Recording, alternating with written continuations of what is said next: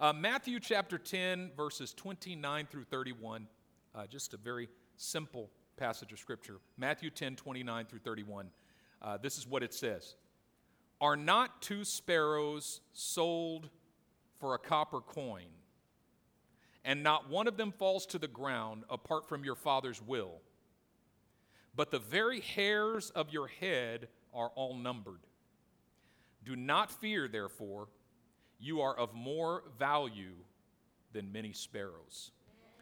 Father, I pray today in the name of the Lord Jesus Christ that you would grant clarity to every heart and every mind as we approach your holy word.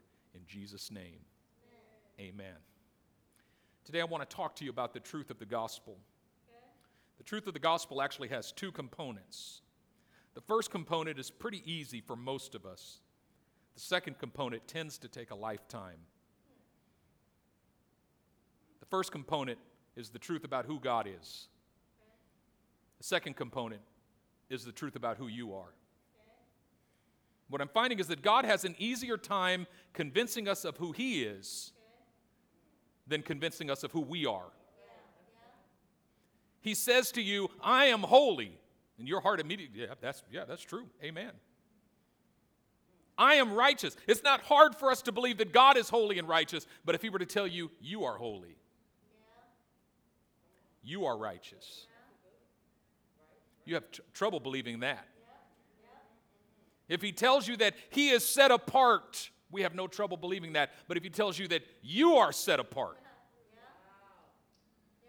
and the, the entire story of Scripture, if you begin to read it through this lens, is that the process of God in the lives of virtually every player in the biblical story has been a process of getting them to believe that second truth. Getting to them to believe that second component. I mean, think about Gideon, like we talked about Gideon a couple, couple weeks ago in a wine press threshing wheat. Not because he didn't believe that God was powerful, because he didn't believe he was powerful. Yeah, yeah, yeah. And the angel of the Lord came to him not to reveal to him how powerful God was, but to reveal to him how powerful he was. Gideon, you are a mighty warrior. Greetings, mighty warrior. God is more interested in revealing to you who you are. It's easy to get you to believe who He is, it's hard to get you to believe who you are. And we think it's humility, but it's actually unbelief and bondage. We think that thinking little of ourselves, belittling ourselves in our own mind, thinking lowly of ourselves is our way of walking humbly before God. That ain't humility. We don't realize that it slaps God in the face and calls the blood of Jesus Christ a liar. the children of Israel didn't enter into the promised land not because they didn't think highly of God, because they didn't think highly of themselves. As soon as they went, the spies went into the land, 10 out of 12 of them came back going, The land is too great for us. It swallows up its inhabitants, and there's giants in the land, and we look like grasshoppers in their sight. And we look like grasshoppers in our sight, and we look the same to them. They had a grasshopper complex, not about God, but about themselves. And what Joshua and Caleb saw that the other spies did not see is that to continue to believe that I am a grasshopper in light of the promise of God, that God has promised for generations to give us this land, but we believe that we are too small to possess it, we're actually calling God a liar. We're doubting the promise, calling the promise of God into question because of what we continue to believe about ourselves. So we see Jesus with his disciples. His process with them was a process of number one, teaching them a revolutionary way of thinking about who God is. They had all of these ways of thinking about God. He's master, He's king, He's creator, He's Lord. And Jesus would say, Yeah, He's all of those things. But there's only one way I want you to know Him He's your Father. Yeah.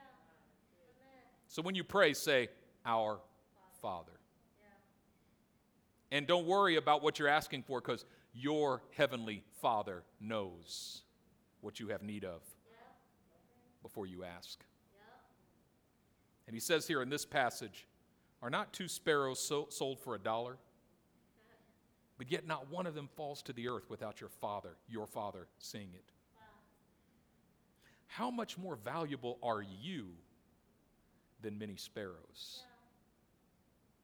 And what Jesus is doing is so genius because he takes this core central truth about God and communicates it in such a way as to say, if you truly begin to believe this about God, you have to think differently about yourself as well. Because you cannot believe that He is your Father without also believing that you are His child. The genius of Jesus is He says, I'm going to teach you theology and anthropology at the same time. I'm going to teach you what to believe about God and what to believe about yourself in one word. And if you believe this one word, it'll change your life. God is Father, He's your daddy. You believe that? It'll change everything. It'll change everything. You believe He's your daddy? You'll understand His love and you'll begin to understand how deeply you are loved. It'll change your sense of identity. And once your sense of identity changes, your behavior changes. I had an idea I wanted to do today, but I was kind of afraid to do it. And the idea I had in my mind was I, actually, maybe I'll try it. I wanted to demonstrate something to you. One of the things that people have said to me over the years is, You have an amazing memory, as if memory is some mystical thing. Memory is actually very simple. And by the way, I have a terrible memory in other areas. Like I can't remember what I did with my sunglasses or my keys. I lose stuff all the time because I can't remember what I did. And I definitely can't remember the last thing my wife told me. So I'm working on, you know, applying this to other things. But I can remember large passages of scripture. I can call it to mind in a moment. Yeah. And people think that's just like some mystical gift. It's actually very simple. And I'm not going to do it, but the, the, the exercise I was going to do was to have you give me 20 random words, have those 20 words put on the screen, and as you give them to me, I'll remember them in order so that you could ask me, What's number 14? I could tell you what number 14 is. What's number two? All right, I'll do it. Give me 20 words. Put them up on the screen as they call. Just random words. Use nouns to make it easy. Don't embarrass me here. Just call out a word. Chair is number one. Love is number two. Oh, sorry, sorry, sorry, sorry, sorry. Slow down just a little bit. Chair is number one, okay? Love is love is not a noun. I need a noun. Come on, not a concept. All right, we can do love as number two. Okay, ladder is number three. Ladder is number three. Okay, number four? Huh? Dog. Dog is number four. Dog is number four. Okay, what's number five? Shoe is number five. Okay, shoe is number five. Uh, chipmunk is number six. Chipmunk is number six, okay. Huh? Motorcycle is number seven. Motorcycle is number seven. Nigerian. Nigerian is number eight. Nigerian is number eight, okay. Indonesia is number nine. Indonesia is number nine. Satay is number 10. Satay is number 10. Okay. All right, all right that's enough. Let's just do 10. We just ain't nobody got time for this. All right, so are those 10 words on the screen? Okay. Uh, you want me to do them backwards? Okay. Number 10 is satay. Uh, number 9 is Indonesia. Number 8 is Nigerian. Uh, number 7 is. Um, see, I'm embarrassing myself. Okay, I'll come back to number 7. Uh, number 6 is chipmunk. Uh, number 5 Shh.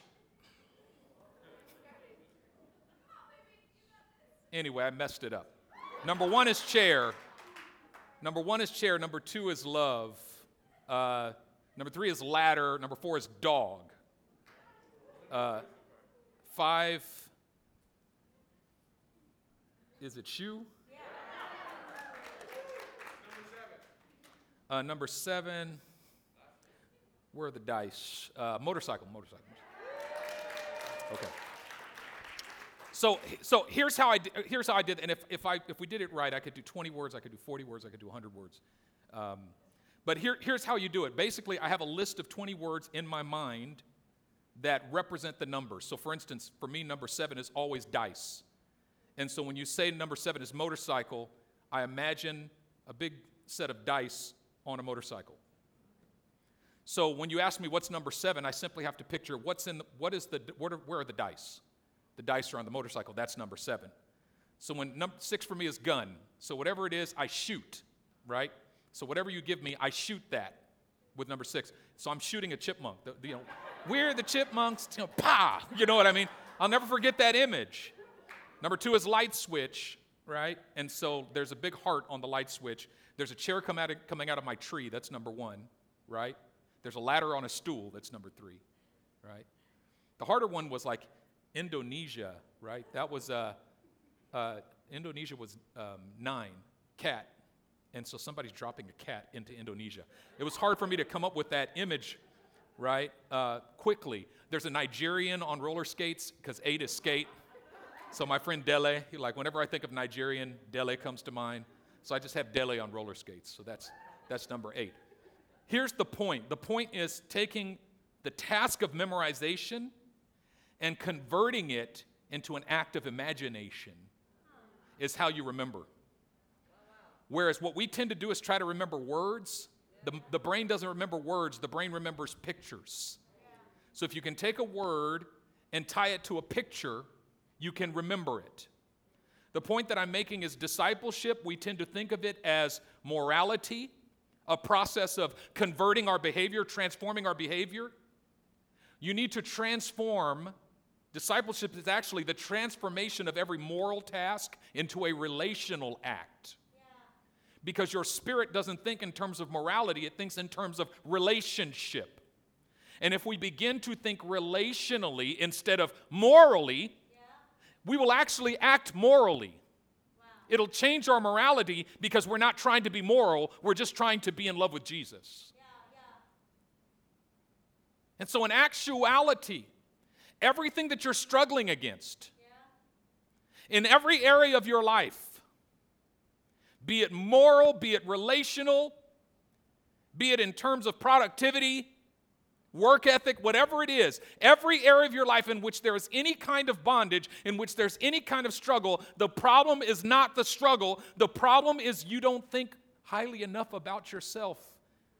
You're wrestling with the truth about who you are in God and not understanding that believing wrongly about yourself is just as heretical as believing wrongly about God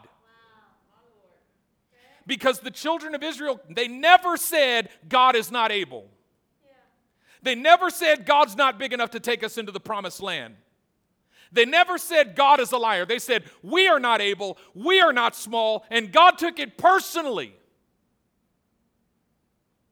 He said, That's heresy, and you're all going to die for that. And we don't take that seriously enough that God is serious about getting us to think about ourselves the way he thinks about us. Peter says it this way in 1 Peter chapter 2 verse 9, "But you are a chosen generation." That's how I want you to think about yourself. I want you to wake up in the morning thinking, "I've been chosen." You are a cho- Do you know what a chosen generation is? You know what it means to be chosen? You know what I think one of the most powerful acts that we can do as human beings is adoption. My little sister was adopted. My parents adopted her when she was just a little girl. We just celebrated my father's 70th birthday last week. Had a Zoom birthday party. Protect everybody from Omarion. Didn't want him dancing through that party. And we all gave our tributes. My brothers and I each gave a tribute, and we talked about memories that we have from our, chi- our childhood. But you know what my sister said? She said, You chose me. And you know what I heard in that? She, uh, tears came to her eyes. Thank you for choosing me. You chose me. What I heard her saying was, You didn't have to be my daddy. You had to be they daddy. You didn't have a choice. Here they came. But you didn't have to be my daddy, but you chose to be. You didn't have to love me, but you chose to. You chose me because you wanted me. You looked at me and loved me when I was not related to you, but you made me related to you because you chose me. Peter says, You are a chosen generation. God didn't have to love you, but He chose to. He didn't have to be your daddy, but He chose to. He looked at you and, and loved you so much and said, I want that one. I want that one. I want. Do you know how powerful that is? If you get it in your spirit that you're chosen, that God put his finger on you and said, I want that one. Do you know how powerful that is? You are a chosen generation. And then he said, You're a royal priesthood. Royal, which means you're royalty. You're sons and daughters of the king. You can't be a child of the king and not be a prince or a princess. You think of yourself, I'm just a servant. I'm just a lowly servant. Yes, you, you're a servant, but first and foremost, you're a prince or a princess, and then you serve as a son or as a daughter.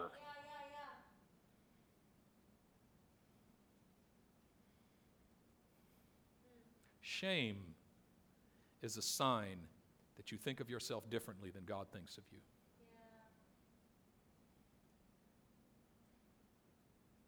This last week,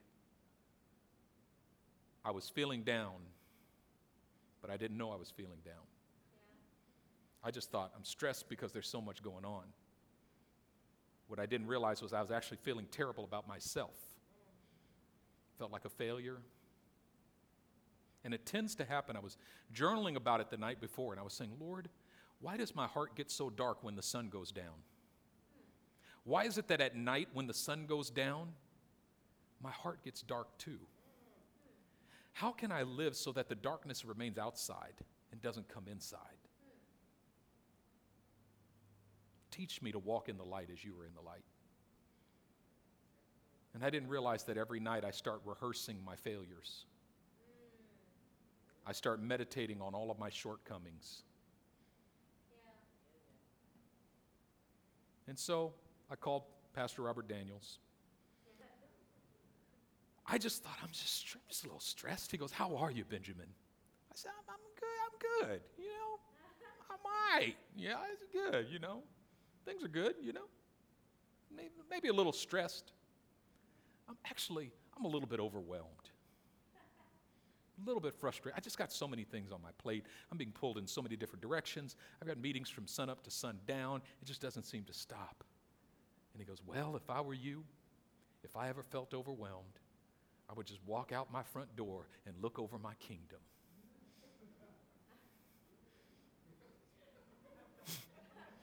he said, God put you on that hill.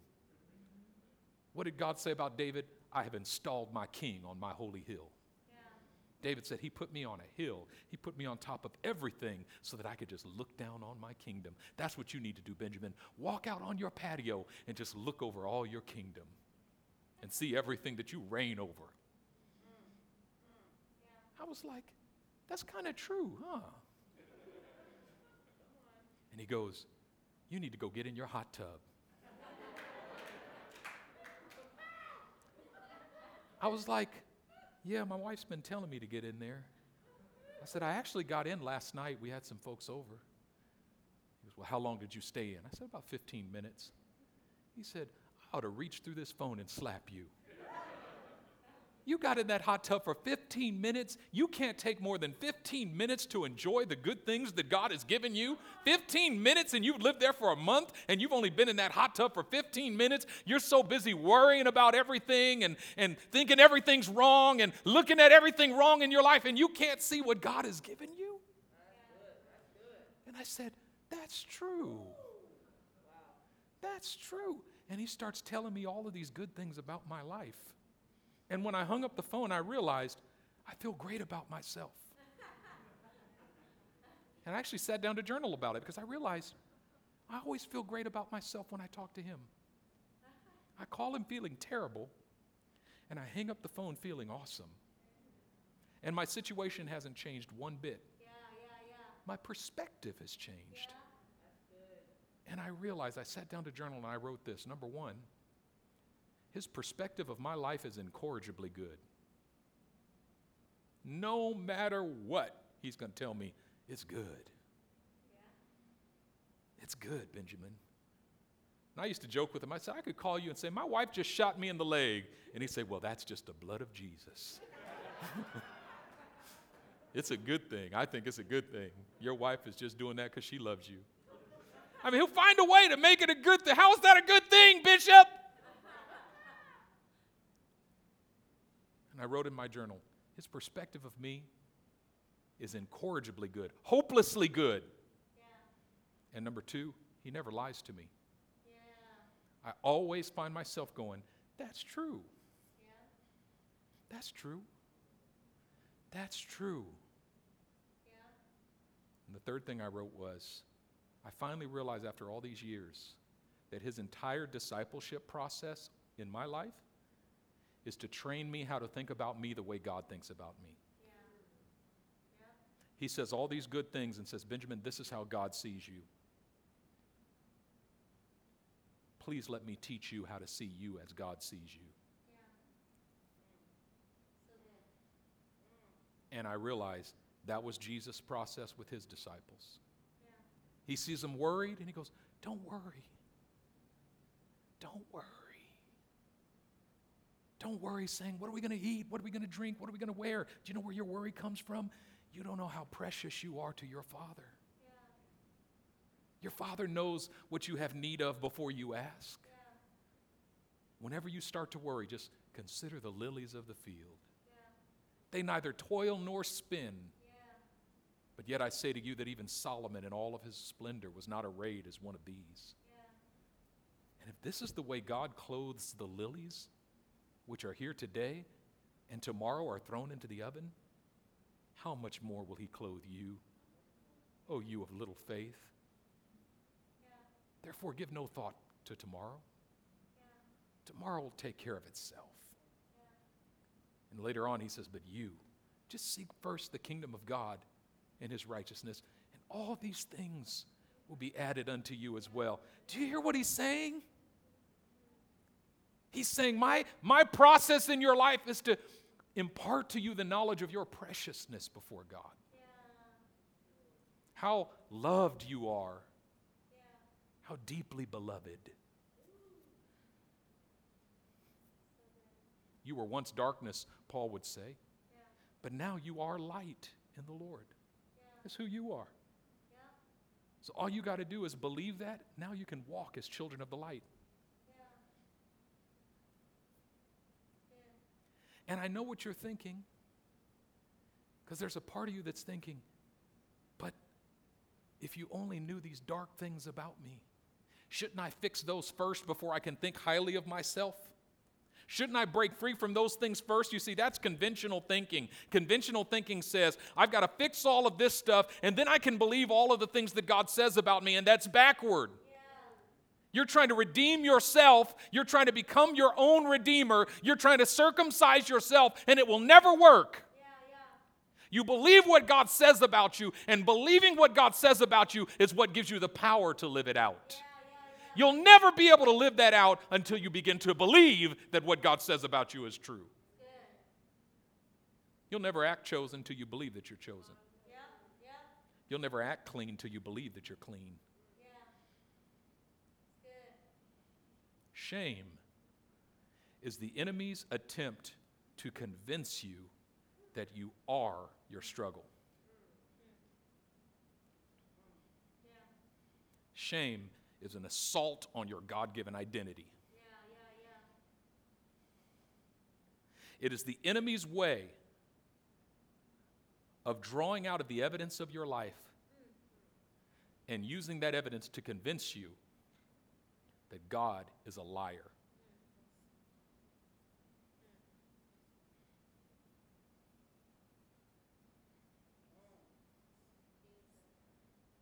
That when Satan assaults you, he don't care about you. He sees you as a gateway to assaulting him.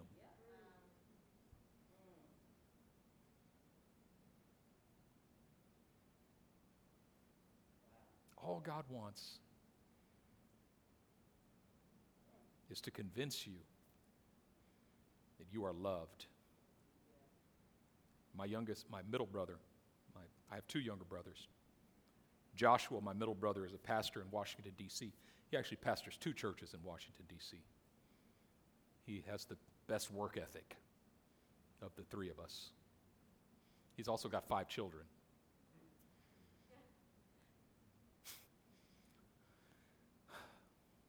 Joshua, in his tribute to my father, talked about the years in which Josh was running wild. He was the rebel of the family. Yeah. And my father was not walking with the Lord. And then suddenly, when I was 13, Josh was 11, Charles was 9, my father recommitted his life to the Lord. Right around that time, right around that time, Josh was going, out, going off. And into his high school years, he was just living wild. Yeah. And he talked about a moment when my father took him aside. And he thought my father was going to rebuke him and chastise him for his way of life. But instead, my father looked into his eyes and said, Son, I just want you to know how much I love you yeah. and how much I care about you. And with tears in his eyes, he said, If there's anything I can do for you, anything, you let me know and I'll do it. That's a father. That's a father. What was he talking about? The way he was living his life? Of course, he was talking about the way he was living his life, but not from the perspective of morality.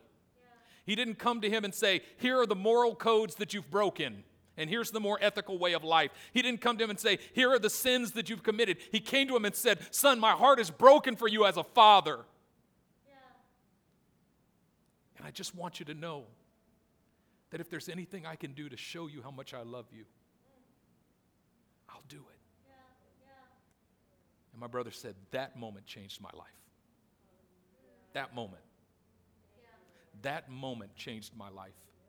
You know, there's some of you listening and some of you watching, and even some of you that will hear this message in the future, and you've been running from God because you don't understand His posture towards you. You don't understand His heart towards you. You don't understand that He cares about you. your preciousness, your value. Shame is the enemy's attempt to get you to run from God.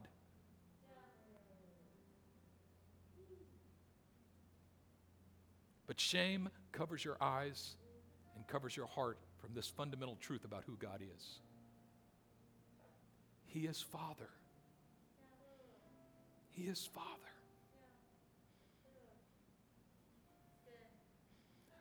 I remember when my daughter was potty training. She made a lot of mistakes. She didn't get it right all at once. But when she messed up, you know what she did? She came to me. She didn't try to clean herself up. She didn't try to fix it herself. She didn't worry about being rejected because she had messed herself up. You know why? Because she knew her preciousness in my eyes and in her mother's eyes. And she knew in her heart, yeah, I've messed up, but I'm still precious. God wants you to know that you're still precious.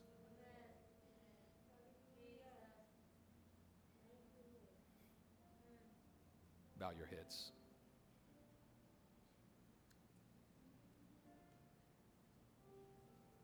I just rebuke the spirit of shame right now in Jesus' name. That lie of the devil that tries to get God's children to run away from him, to hide from him. I renounce that. That lie of the enemy that seeks to cover the eyes of the people of God so that they can't see who they are in him. I renounce that shame.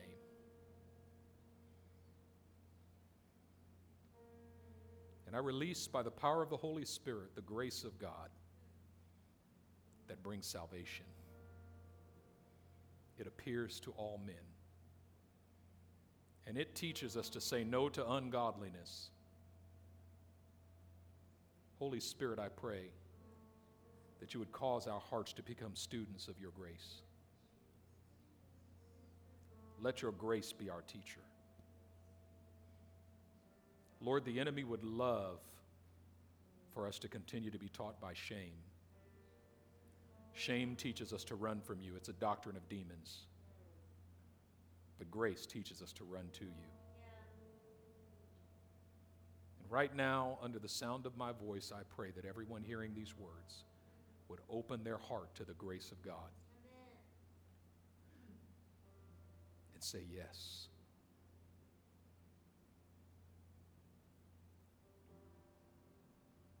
This is not self help. This is not motivational speaking. This is not sloppy agape. This is the truth. Your preciousness before God is intact. Is sin serious? Of course, sin is serious, but you can't rise above it without understanding that your preciousness before God is intact. That He calls you out of it because of your preciousness to Him. That He loves you incorrigibly.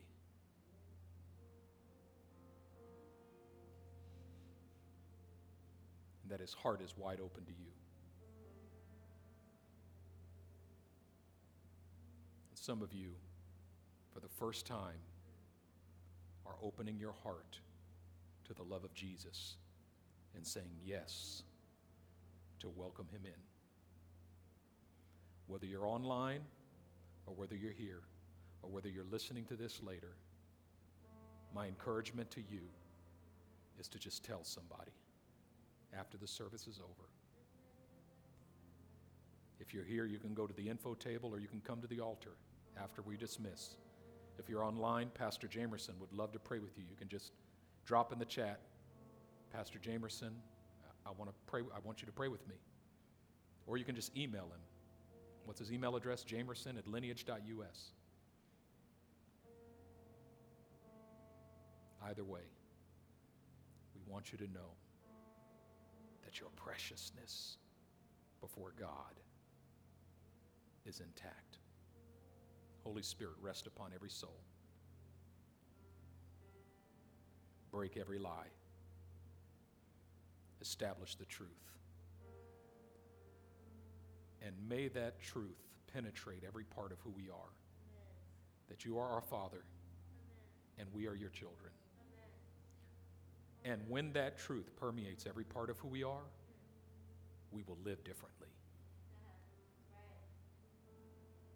I thank you for sending your son Jesus to die and pay the price for our sin.